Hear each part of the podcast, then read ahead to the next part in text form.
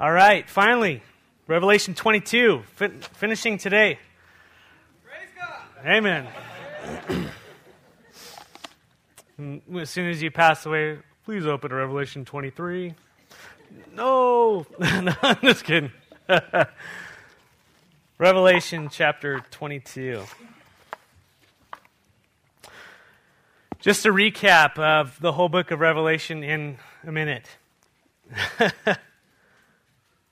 you remember chapter 1 is a vision of Christ. John, the apostles, on the island of Patmos, he's banished there, obviously for following Jesus Christ. And he receives a vision from the Lord in chapter 1. And, and first, it shows it just a picture of Jesus and has seven major attributes of him. And then in chapters 2 and 3, it switches, and this is the second section of the, of the whole book. Actually, the whole book is in three different sections. You can read that in verse 19 of chapter 1. But the things which, which you have seen, which is the vision of Christ, the things which are, which is the church age, chapters 2 and 3, and the things that will happen later. And those, that's basically 19, I'm sorry, chapters 4 through the end. And so, chapters 2 and 3, it switches to the second section, which is the letters to the church. I recommend that you read over those and read over them and read over them and just pray for our body, pray for us individually, pray for the church corporately in Walla Walla and in the world, that, the, that we would hear the message that the Lord has to the church.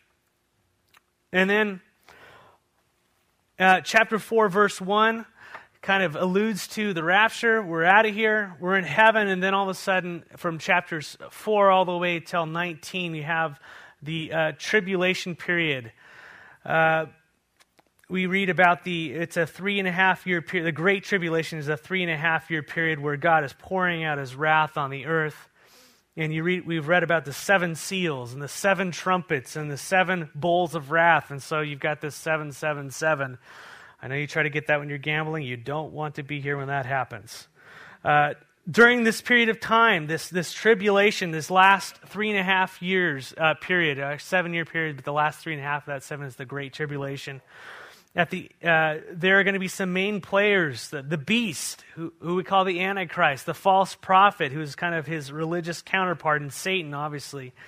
And at the end of the Great Tribulation, it, uh, the beast and the false prophet are going to gather the nations together to, to try to defeat God at the Battle of Armageddon, where, uh, however, Christ returns on a white horse, and in chapter 19, with ten thousands of his saints, as, Ju- uh, as Jude quotes from Enoch, um, which isn't recorded, obviously, so he's, record- he's quoting from Enoch, so somehow they knew about that. But he returns with ten thousands of his saints, that's us to set up a thousand year uh, reign of, of Christ on the physical earth, and he destroys the armies with the word of his mouth and casts the beast, which is the Antichrist and the false prophet, into the lake of fire alive. So that begins this period of, uh, of the thousand year reign of Christ. And actually, what kicks it off is Satan is bound and thrown into the abuso, the pit, the bottomless pit, for a thousand years. So no more deceiving the nations, no more, none of that stuff's going on. And we're going to rule with Christ for a thousand years of uh, here on the earth with a rod of iron. It says he rules. Then towards the end of the thousand years reign for for God's purpose, I don't understand, but Satan is released and he stirs up one final rebellion and which is led by a, a, probably a super demon named Gog. I don't know. That's what it kind of alludes to. You can you can parallel that name with uh, uh, the Lord of the Locusts back in I forgot which which minor prophet it was. And the army they come um, just like before. They were as many as the sands of the sea. So just a giant army, and they come and they come focus on Jerusalem. They surround Jerusalem, but fire came down from heaven and smoked them. And so then the devil is cast into the lake of fire where the beast and the false prophet are. Not where they were, but where they are. They continued to be there for a thousand years. He was thrown alive. And so this begins the white throne judgment at the end of this thousand year period, where the dead, great and small, will be judged according to what they have done. We are not dead, we're alive. We're alive in Christ. The dead will be judged, those who have rejected Christ. You know, again, we, we have this idea that living is breathing in and out. No, living is knowing Christ. Living is knowing Christ. those who don't know Christ are dead in their sins and trespasses already. Condemnation is theirs. But if we're, in, if we're in Christ Jesus, there is no condemnation. We go on to life, and we believe that we'll go to the, the mercy seat, the, the throne, the judgment seat, where we will be judged according to what we've done. Although this is not an issue of salvation, it's what we have done with what God has given us. And I believe on that day, some of us will be weeping. Some of us will be very sad because we've been given so much, especially as Americans, uh, and we've, we've squandered it on things that, may, that were not eternal, myself included. And so we, we, but for the rest of the world, they will be judged accordingly. God is a fair judge according to what they have done in their bodies on the earth. And God will send them into everlasting darkness and torment accordingly. Not the funnest thing to go over, is it? Nevertheless, this is, this is there. And so, this thousand year millennium uh, uh, reign of Christ uh, begins with Satan being bound and then at the end of it, there's a great white, throne judgment. And again, the judgment of the dead will take place there. And then, last week, chapter 21, a new heaven and a new earth. Yay. The first heaven and the first earth are passed away. Peter describes this happening as by fire, the elements dissolving and all. And we'll read a little bit of that later. Chapter 2, verse 3. Uh, uh, sorry, Second Peter chapter 3. Uh, and the New Jerusalem comes down, described as kind of a cubed city, 1,500 miles square. You know, it's clear, yet it's made of pure gold and various other jewels that's illuminated by the glory of God. Now, obviously, this is John trying to describe something in human terms that is supernatural and from a different time and different age. So, you know, you can put little mark next to there saying, okay, more to be discovered, more, you know, more to come. Okay, great, we're going to live in a cube. Okay, it's going to be cool, okay? It's going to be Escher. We're going to be standing on the ceilings. You know, I don't know. All right, I'm not going to get into all those details. But there's no need for the sun, for God Himself, and the Lamb will be its light. No temple. For the Lord God Almighty and the Lamb are its temple. The streets are paved with gold, the most valuable thing that we have here on earth that we we, we tend to, you know, hoard and, and hedge against inflation and all this stuff. That's, that's asphalt in heaven. God's economy is a little different. Store for yourself treasures in here, heaven, right? Streets are paved with pure gold, yet they're clear. I don't understand that. It's going to be a sight to behold. And the part that draws us all is that God will be with us and we will be with him. That's what man longs for. That's what we long for to be with Him, to communicate Him, to touch Him, to speak to Him, to ask Him questions. To why am I here? What am, what you made me? What is it? And those things we'll we'll see Him, and who knows what will go on there? It's going to be great, but we will have access to the King, access to the throne room of God through the blood of Jesus Christ. Then the angel, uh, uh and so uh, uh chapter 1, 21, verse 8 says, Then I saw a new heaven and a new earth, for the first heaven, the first earth had passed away, and there was no longer any sea. And I saw the holy city, the new Jerusalem, coming down out of heaven from God, prepared as a beautifully dressed uh, a bride beautifully dressed for her husband. And I heard a loud voice from the throne saying, Look, God's dwelling place is now among people, and he will dwell with them and they will be his people, and God himself will be with them and be their God. And this is my favorite verse again. And he will wipe away every tear from their eyes. There will be no more death or mourning or crying or pain, for the old order of things, the things we're living in right now, has passed away. He was seated on the throne and said, I'm making everything new. Imagine if everything was new right now. Everything. I mean, streets, bodies, everything. Isn't that just a concept to behold? I make all things new.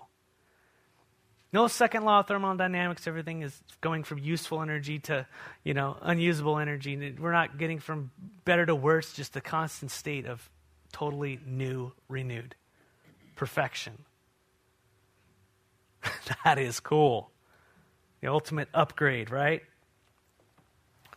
I'm making everything new, he has said. Write this down, for these words are trustworthy and true. We know that when God says it, it happens. So write it down, he said. He said to me, It is done. It is finished.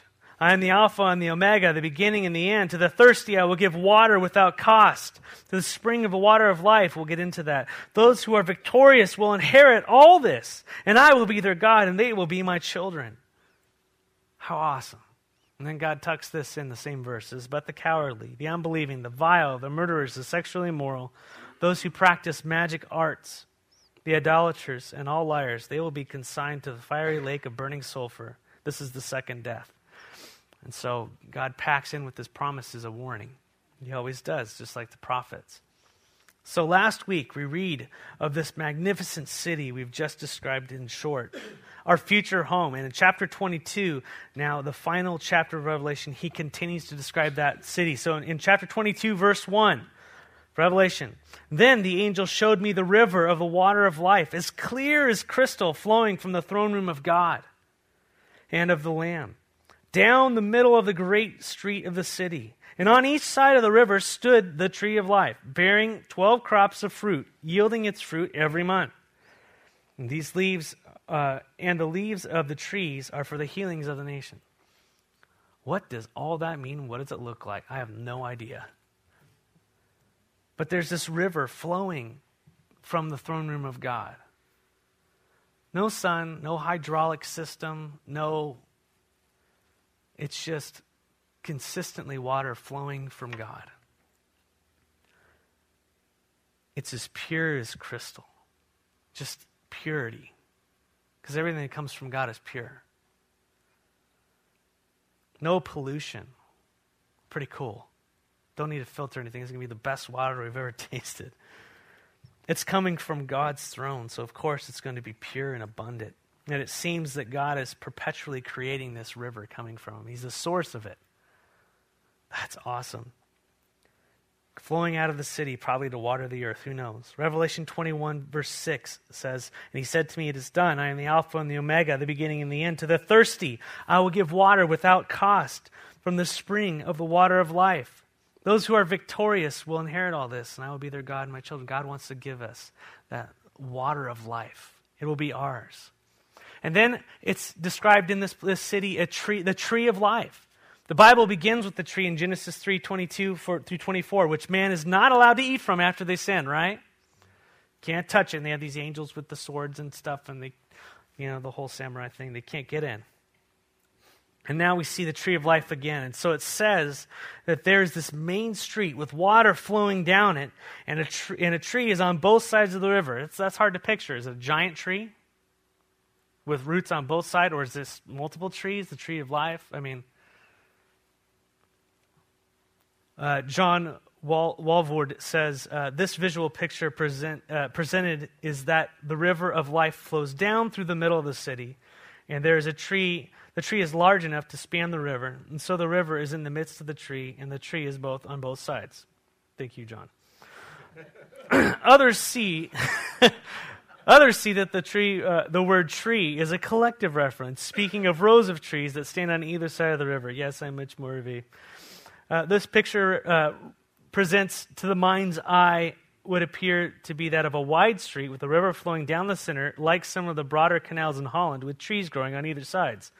All of them of the same kind, and all called the tree of life. I do not know how we can make the figure out in any other way, said Spurgeon. So great men uh, have different opinions about the landscape architecture of the New Jerusalem. So I don't care. There's a river in the middle and there's a tree of life. It's pretty cool, you know? Let's let you laugh at that. But the tree will bear 12 crops of fruit that it yields every month. Interesting. We're given a time indicator. 12 crops each month. You know, last week I was talking about, you know, hey, the, you know, no more time. I, I believe that's true. It's just going to be a different time scenario. But there's going to be some kind of time in heaven, obviously, but it's going to be different, probably you know, perceptually. I don't know. Perhaps God's, this is just a, a wild thought, perhaps God, the, the order of time that we have now is from eternity, and God set it up that way, and, you know, I don't know. It's interesting the way spheres are and all that stuff. But then It's interesting also that before God created the sun and the moon and the stars, he said, Let there be light. Light was in its place. Time was happening before the planets were put in their place. I know that's an interesting thought, but he creates something, then he puts the objects in the environment. You see that with people, you see that with the fish and all that stuff, the birds. So who knows what it's going to be like? I mean, who, who knows? But there's going to be time. This leads us to the big question you all want to know about uh, heaven is will there be food? yes. yes, we can eat it. We probably don't have to, but who knows? Again, it's speculation. But the fruit's going to be really good. It's going to be awesome. In, in the, if the original Garden Eden is any indicator, it's going to be super awesome. Very good. It is good. And they, so the tree of life is not only produces fruit, but it says that the leaves of the trees were healing for the nations. And this is kind of difficult for me because the, the word kind of says, well, how can there be healing for the nations if there's a new heaven or new earth and everything's hunky dory? So you kind of look at to at the uh, the words in the ancient Greek, and that word healing uh, pretty much means health giving. And so there's a there's a, sustenance to it. It's it's it's good for you. It's not. It's I don't know. But so the word healing is therapian, which means where we get therapeutic. And, and meaning healing, it should understand as a health giving. So these are pictures. Are these pictures literal or symbolic? I don't know. You're looking at something eternal. So, but there's a tree with leaves on it that's awesome. And so, going to verse three, no longer will there be any curse.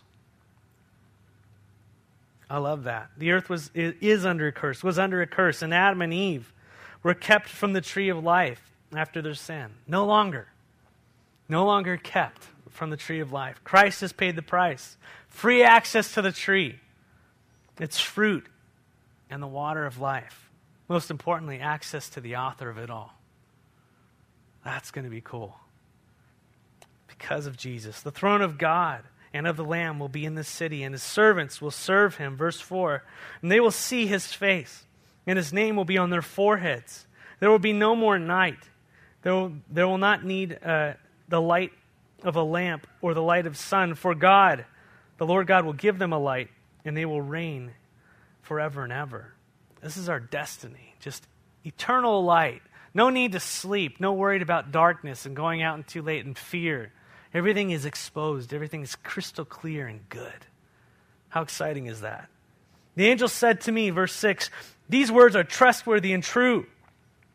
You know, I think just sometimes we question over and over could this really be? Could this place really be? It's trustworthy, true. It's going to happen, it's a reality. The Lord, the God who inspires the prophets, sent his angel to show his servants the things that must soon take place. And here we have words in red. Verse 7 Look, I am coming soon. Blessed is the one who keeps the words of the prophecy written in this scroll. Jesus told the early church that he was coming soon. How much sooner is that for us 2,000 years later? You know, now some of us might be going, hey man, 2,000 years, that's not soon, God. We got to you got to work on your terminology. Uh, many in the early church were, were complaining after 30 years, going, Hey, you said you're coming back soon. What's going on, right? But Peter encourages about being patient in 2 Peter chapter 3, beginning in verse 8. But do not forget this one thing, dear friends. With the Lord, a day is like a thousand years, and a thousand years is like a day. Another to the Lord, not to us. The Lord is not slow in keeping his promise, as some understand slowness. Instead, he is patient with you, not wanting any to, anyone to perish, but everyone to come to repentance. That's God's heart. That's why He's taking so long to us. But the day of the Lord will come like a thief in the night. The heavens will disappear with a roar. The elements will be, will, uh, be destroyed by fire, and the earth and everything done in it will be laid bare. Since everything will be destroyed in this way, what kind of people ought you to be? It might seem slow. God, so much suffering here. What's going on? Why? There's so much injustice, so much evil. Why are you waiting so long, God? Because I don't want to bring my wrath upon the earth without everybody having a chance to come to me. Repent. It's very interesting. There's a there's a prophecy. It's a little obscure in the Old Testament. And it goes by the names of the different Old Testament patriarchs, starting with Jonah and ending with, Milk, uh, with uh, Methuselah. Methuselah was the person who lived the longest in the Bible. And the prophecy was like something about God coming down from heaven. This is all their names, what they mean in Hebrew, added up together. God coming down from heaven, and when he and when he is something, when he comes down, it'll be cut off. In other words, there's going to be something happening when this person gets cut off. And it's interesting, on the day that Methuselah died was is Noah's 600th birthday, which is the day the flood began. And the, the point is that last guy, Methuselah, when he died, something bad was going to happen to the earth. Why was he the person who lived the longest in Scripture? God does not want people to go. He loves us so much. Repent, turn, come to me, because it's coming. So long he waits. So patient he is. He desires your heart, my heart today. It doesn't seem like God is here and it's happening. We're living in this world which seems like our reality. But I'm telling you, there's to this is this is nothing compared to what the reality of is coming. And so again, he said don't, you know, don't look at this as God not coming. As, as if it's not happening. God, it's his patience being displayed. Look, I'm coming soon. Blessed is the one who keeps the words of this prophecy, prophecy written in the scroll. Hey, you're going to be blessed if you keep the words. That doesn't mean keep it on our coffee table or in our book or you know in our phone. Keep it. Hold it fast. Meditate on it. Verse 8 I, John, am the one who heard and saw these things. So we have an eyewitness, an eye testimony. And when I had seen them, I fell down to worship at the feet of the angel who, who had been uh, showing them to me. But then he said to me, Don't do that. I'm a fellow servant with you and your fellow prophets and all who keep the words of this scroll. Worship God. So John's writing this down. He's, he's just giving a, a true account of what happened. Then I fell down and I worshiped this angel. The angel said, Not stop. I'm just like, I'm, I'm, I'm with you. I'm a servant. We serve God, worship God. John is obviously overwhelmed. He fall, he's been given this whole vision of eternity. And this glorious being is there, and all these types, of, and he just is he falls, you know, down and starts to worship. This really shows a glimpse of us all, doesn't it? We're created to worship. You know, and when our hearts are exposed to eternal things, to eternity, we can't help but be drawn to worship. Sadly, in our fallen state, we sometimes worship the messenger instead of the author. Amen? We want to make sure that we're worshiping the author. And the angel sets him straight. Don't do that. And then he told me, Do not seal up the words of this prophecy of the scroll because the time is near. Don't seal it up. Hey, remember in Daniel chapter 12, verse 4? I know you all do. Daniel is given a prophecy about the end times. He's given this prophecy, right? He's been given a bunch of visions and all this type of stuff. And he has this scroll. And then the angel says to him, He says, But you, Daniel, roll up and seal the words of this scroll until the, the time of the end. Says, Daniel, seal it up. It's not for right now. I'm giving this to you, but it will be for later on, for us. And then again in verse 9 of, of chapter 12 of Daniel, it says, uh, Go your way, Daniel, because the words are rolled up in the seal until the end of the time. Many will be purified, made spotless, and refined, but the wicked will continue to be wicked. None of the wicked will understand, but those who are wise will understand. So Daniel was commanded to seal up the scroll until the end of the time. John's told, don't unseal it. I mean, don't, don't seal it. Let it go. Because the time is near. The revelation of Jesus Christ. It's for us. This is for you, for me. God prophetic things, telling the end from the beginning. He wants us to know who He is. Let the one who does wrong continue to do wrong. Jesus says in verse 11, kind of echoing Daniel chapter 4, right? Let the one who, Daniel chapter uh, 12, sorry. Let the one who does wrong continue to do wrong. Let the vile person continue to be fi- vile. Let the one who does right continue to do right. and let the holy person continue to be holy. In verse 12, look, I am coming soon, and my reward is with me, and I will give to each person according to what they have done. I am the Alpha, the Omega, the first and last, the beginning and the end. Again, Jesus is coming back, and his reward is with him. He's going to give you according to what you've done. That is cool. Well, I, know we can kind of take it in the negative and go, well, okay, I'll get like a bag of rocks or something. No.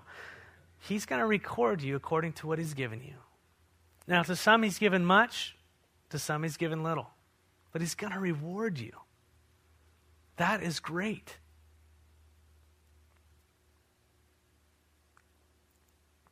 I just think of, you know, John and Ruth. I love those little kids, you know, and re- rewarding them, you know. Okay, go take in the trash cans. you know, it's okay, forgot. Keep going, you know. Being faithful what you give. Good job, you know. Great, here you go. It's like, what did he really do? What did we really do? You know, in the light of things, God's grace is just going to be poured out upon us. It's going to be awesome. God working in and through us. Thank you, Lord. And he identifies himself as the Alpha and the Omega, the first and the last, the beginning and the end. These terms, first and the last, Alpha and Omega, beginning and the end, obviously it means I'm the beginning and the ending. I'm the A to Z in Greek, you know, and all that type of stuff. But notice he says that there's three different ones Alpha, Omega, first and last, the beginning and the end. Why three? That's interesting. Isaiah 44, verse 6 says, This is what the Lord says Israel's king. This is the Old Testament, right? This is patriarch God speaking here. This is what the Lord says Israel's king and redeemer, the Lord Almighty. I am the first, and I am the last. Apart from me, there is no God. So, God in the Old Testament is identifying himself as I am the first, I am the last, I'm God, there is no other God beside me, this is me. Pretty clear? We have a problem here because Jesus calls himself the first and the last. Got a problem. Either Jesus is a lunatic or a liar or he's Lord. Josh McDowell, anybody? You know? Just to seal the deal, Re- Revelation 1:17 says, "And when I saw him, I fell at his feet as though dead. When he placed his right hand on me, he said, "Do not be afraid. I am the first and the last. I am the living one who was dead, and now look, I am alive forever and ever, and I hold the keys of death and Hades." If God is the first and the last, and there is no other, then who is this speaking? And when did God die?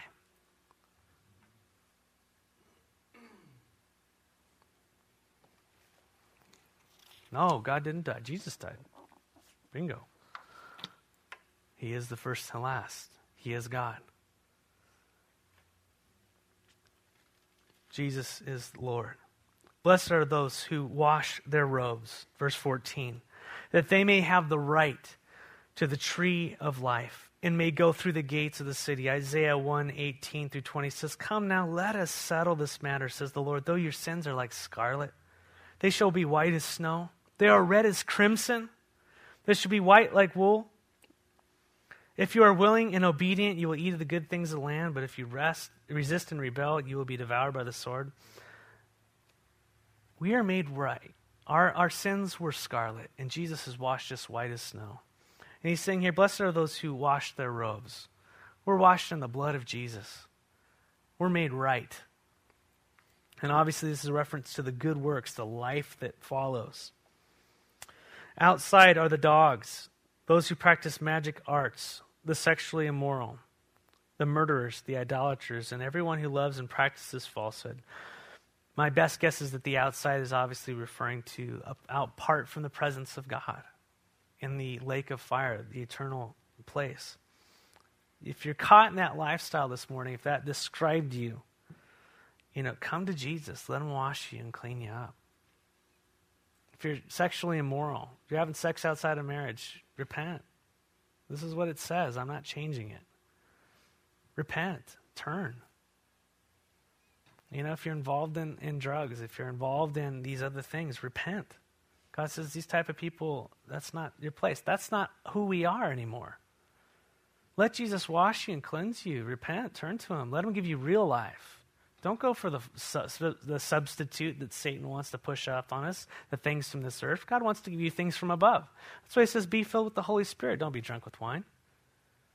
He wants us to be filled with the Holy Spirit. He has something for you. Will you resist the earthly so that you can have the heavenly? Let him fill you, let him encourage you. Verse 16. I, Jesus, have sent my angel to give you the, this testimony for the churches. I am the root and the offspring of David and the bright morning star. Verse 17 The Spirit and the bride say, Come. And let the one who hears say, Come. Let the one who is thirsty come. And let everyone who wishes to take the free gift of water of life. So the Spirit of God and His church are inviting the world to receive eternal life. God's inviting the world to repent and receive Jesus through Jesus Christ. He is our message. This is the message. Come. God's saying, I have this banquet prepared. And you, you, you want to come? And he goes and invites all these people. Will you come? And he goes to the dignitaries and all these important people, and they, they didn't show up. And so he goes, Fine. And he opens it up to the poor and the wretched, and they start coming and filling the places. This is our message. God has an open table. Will you come and receive his free gift? Will you, will you accept it? He loves you. He'll wash away your sin. Turn from it. Come and enjoy eternity with him. It's not up to us to get them in the door. It's our, it's our part with the Spirit working through the church, the bride, say, Come. Here's the invitation. It's up to them whether they want to dine or not. God longs to satisfy the soul with good things. Remember John 4, when, uh, when in uh, the woman at the well, you know, hey, give me a drink. And basically, Jesus has this interaction with this woman and says, you know, if you'd known who it is you're talking to, you'd ask me for water, and I'd give you water, and you'd never thirst again. This water that God wants to give us if we ask. Verse 18, and I warn everyone who hears the words of this prophecy, of this scroll. If anyone adds to them, wait a second, thanks for putting this at the end. I'm just kidding. If anyone adds anything to them, God will add to that person the plagues described in the scroll. And if anyone takes away from this scroll of prophecy, God will take away from that person any share in the tree of life and in the holy city which are described in the scroll. So there's a strong warning not to mess with it. So I've attempted before God to just keep it pure before you. When, I've, when it's speculation, I've said, hey, this is my best guess. This is what other people say. There are many difficult passages I just had to say, I don't know. Because I don't. Not enough information. Don't get it. Matt's intelligence, Matt's understanding, the average person, Matt, you know, we're just not there. There are passages that I would, you know, there are many passages that I would rather not talk about. I'd like to omit, skip over. So if I skip over these things and I don't talk about the things that are hard, then all of a, then all of a sudden, you know, as I'm teaching this, if God, if I believe that God says it and it happens, then guess what happens to me? I'm not eating of that tree and all that good stuff. Sorry, you're going to hear the bad things with the good. There are passages that would sound so much better if I just added something to them. You know? Well, I really don't want the plagues added to me, personally. Just keep it the way it is. Just read it. Let the Word of God do what it's meant to do. God knows what He's saying. He wrote it in a certain way, and it's offensive at times, it's encouraging at times. It's all these things at once. Encourage you to study the book and keep it close to your heart and in your mind. You'd read it yourself.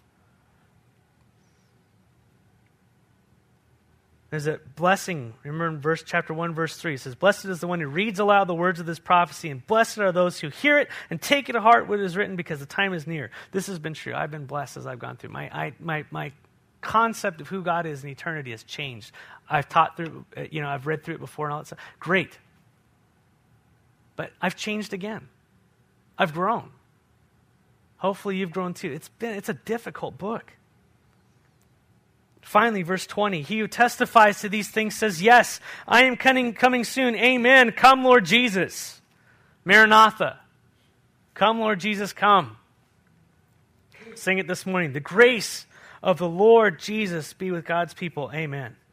Jesus is coming back. And if he's coming back, in what manner shall we live? And I'm going to go ahead and skip over that and save that for my brother told me to be doing that this, this, this week. But 2 Peter chapter 3 verse 2 says, "Since everything will be destroyed in this way, what kind of people ought you to be? You ought to live holy and godly lives." Wow. So, I'll let him go that. I do want to close by reading something by uh, Dr. Chuck Missler, uh, inspired by Pastor S.D. Lockridge. And, and this will be the end. It's just, uh, it's pretty cool. he is King of the Jews, King of Israel, King of all ages, King of heaven, King of glory, King of kings, and Lord of lords. Do you know him? Do you really know him? a prophet before Moses, a priest after Melchizedek, a champion like Joshua, an offering in place of Isaac, a king from the line of David, a wise counselor above Solomon, a beloved, rejected, exalted son like Joseph, and yet far more. The heaven declared his glory. The heavens declare his glory, and the firmament shows his handiwork. He who is, who was, and who always be, the first and the last he is the Alpha and the Omega, the Alpha and the Tau, the A and the Z. He is the first fruits of them that slept. He is the I am that I am, the voice in the burning bush. He is the captain of the Lord of hosts. He was the conqueror of Jericho. He is, the endur- he is enduringly strong. He is entirely sincere. He is eternally steadfast. He is immortally graceful. He is imperially, imperially powerful. He is impartially merciful. In him dwells the fullness of the Godhead bodily, the very God of very God. He is our kinsman redeemer. He is our avenger of blood. He is our city of refuge, our performing high priest, our personal prophet, our reigning king. He is the loftiest, uh, loftiest idea in literature. He is the highest personality in philosophy. He's the fundamental doctrine of theology. He's the supreme problem in higher criticism. He's the miracle of the ages the superlative of every good, everything good. We are the beneficiaries of a love letter. It was written in blood on a wooden cross erected in Judea 2,000 years ago. He was crucified on a cross of wood, yet made the hill on which it stood. By him were all things that were made. Without him was, uh, was not anything made that was made. By him all things are held together. What held him to that cross? It wasn't the nails. At any time, he could have declared, I'm out of here. It was his love for you and for me. He was born of a woman so that we could be born of God. He humbled himself so that we could be lifted up. He became a servant so that we could be made co heirs. He suffered rejection so that we could become his friends. He denied himself so that we could freely receive all things. He gave himself so that he could bless us in every way. He is available to the tempted and the tried blesses the young, cleanses the lepers, defends the feeble, delivers the captives, discharges the debtors, forgives the sinners, franchises the meek, guards the besieged, heals the sick, provides strength to the weak, regards the aged, the aged, regards the dil- uh, rewards the diligent, serves the unfortunate, sympathizes, and he saves. His offices are manifold. His, his reign is righteous. His promises are true. His goodness is limitless. His light is matchless. His grace is sufficient. His love never changes. His mercy is everlasting. His word is enough. His yoke is easy and his burden is light. He's indescribable. He's incomprehensible. He's irresistible. He's invincible. The heavens of the earth cannot contain him. Man cannot explain him. The Pharisees couldn't stand him and learned that he, they couldn't stop him. Pilate couldn't find any fault with him. The witnesses couldn't agree against couldn't agree against him. Herod couldn't kill him. Death couldn't handle him. The grave couldn't hold him. He has always been and always will be. He had no predecessor and no successor. You can't impeach him, and he's, he isn't going to resign. He's the name above every name, that the name of Yeshua, Jesus, every knee shall bow and every tongue shall confess that Jesus Christ is Lord. His king, he is the kingdom. His is the kingdom, the power, and the glory forever and ever. Amen. Oh, love it. Let's pray.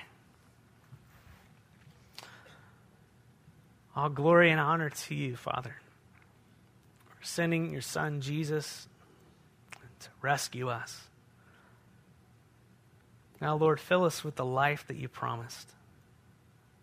Teach us to walk like Jesus walked, to deny ourselves and to follow after you in the power of the Holy Spirit.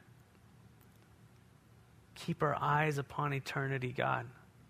Keep our hearts beating for you. Take everything away from us that would not be of eternity and, and bring you glory. Fill our lives with opportunities. Opportunities to minister like Jesus ministered.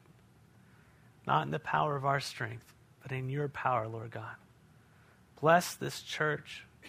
Continue to feed us your word. In the name of Jesus, amen.